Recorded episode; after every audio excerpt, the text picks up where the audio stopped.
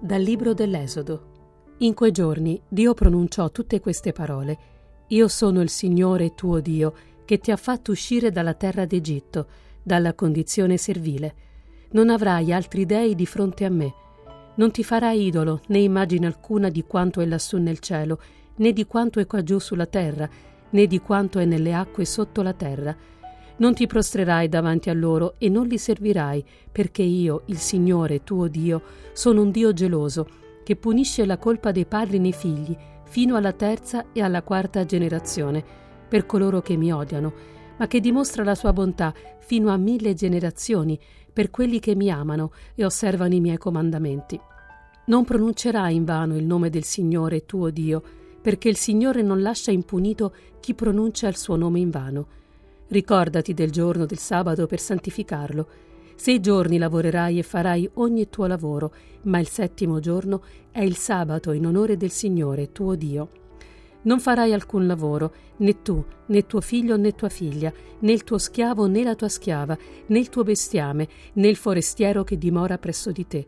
Perché in sei giorni il Signore ha fatto il cielo e la terra e il mare e quanto è in essi, ma si è riposato il settimo giorno. Onora tuo padre e tua madre, perché si prolunghino i tuoi giorni nel paese che il Signore tuo Dio ti dà. Non ucciderai, non commetterai adulterio, non ruberai, non pronuncerai falsa testimonianza contro il tuo prossimo. Non desidererai la casa del tuo prossimo, non desidererai la moglie del tuo prossimo, né il suo schiavo, né la sua schiava, né il suo bue, né il suo asino, né alcuna cosa che appartenga al tuo prossimo. Dal Vangelo secondo Giovanni. Si avvicinava la Pasqua dei Giudei e Gesù salì a Gerusalemme. Trovò nel Tempio gente che vendeva buoi, pecore e colombe e là seduti i cambiamonete. Allora fece una frusta di cordicelle e scacciò tutti fuori del Tempio con le pecore e i buoi. Gettò a terra il denaro dei cambiamonete e ne rovesciò i banchi e ai venditori di colombe disse: «Portate via di qui queste cose e non fate della casa del Padre mio un mercato». I suoi discepoli si ricordarono che sta scritto: «Lo zelo per la tua casa mi divorerà». Allora i giudei presero la parola e gli dissero: «Quale segno ci mostri per fare queste cose?» Rispose loro Gesù: «Distruggete questo tempio e in tre giorni lo farò risorgere». Gli dissero allora i giudei: «Questo tempio è stato costruito in quarantasei anni e tu in tre giorni lo farai risorgere». Ma egli parlava del tempio del suo corpo. Quando poi fu risuscitato dai morti, i suoi discepoli si ricordarono che aveva detto questo e credettero alla scrittura e alla parola detta da Gesù. Mentre era a Gerusalemme per la Pasqua, durante la festa, molti, vedendo i segni che egli compiva, credettero nel suo nome.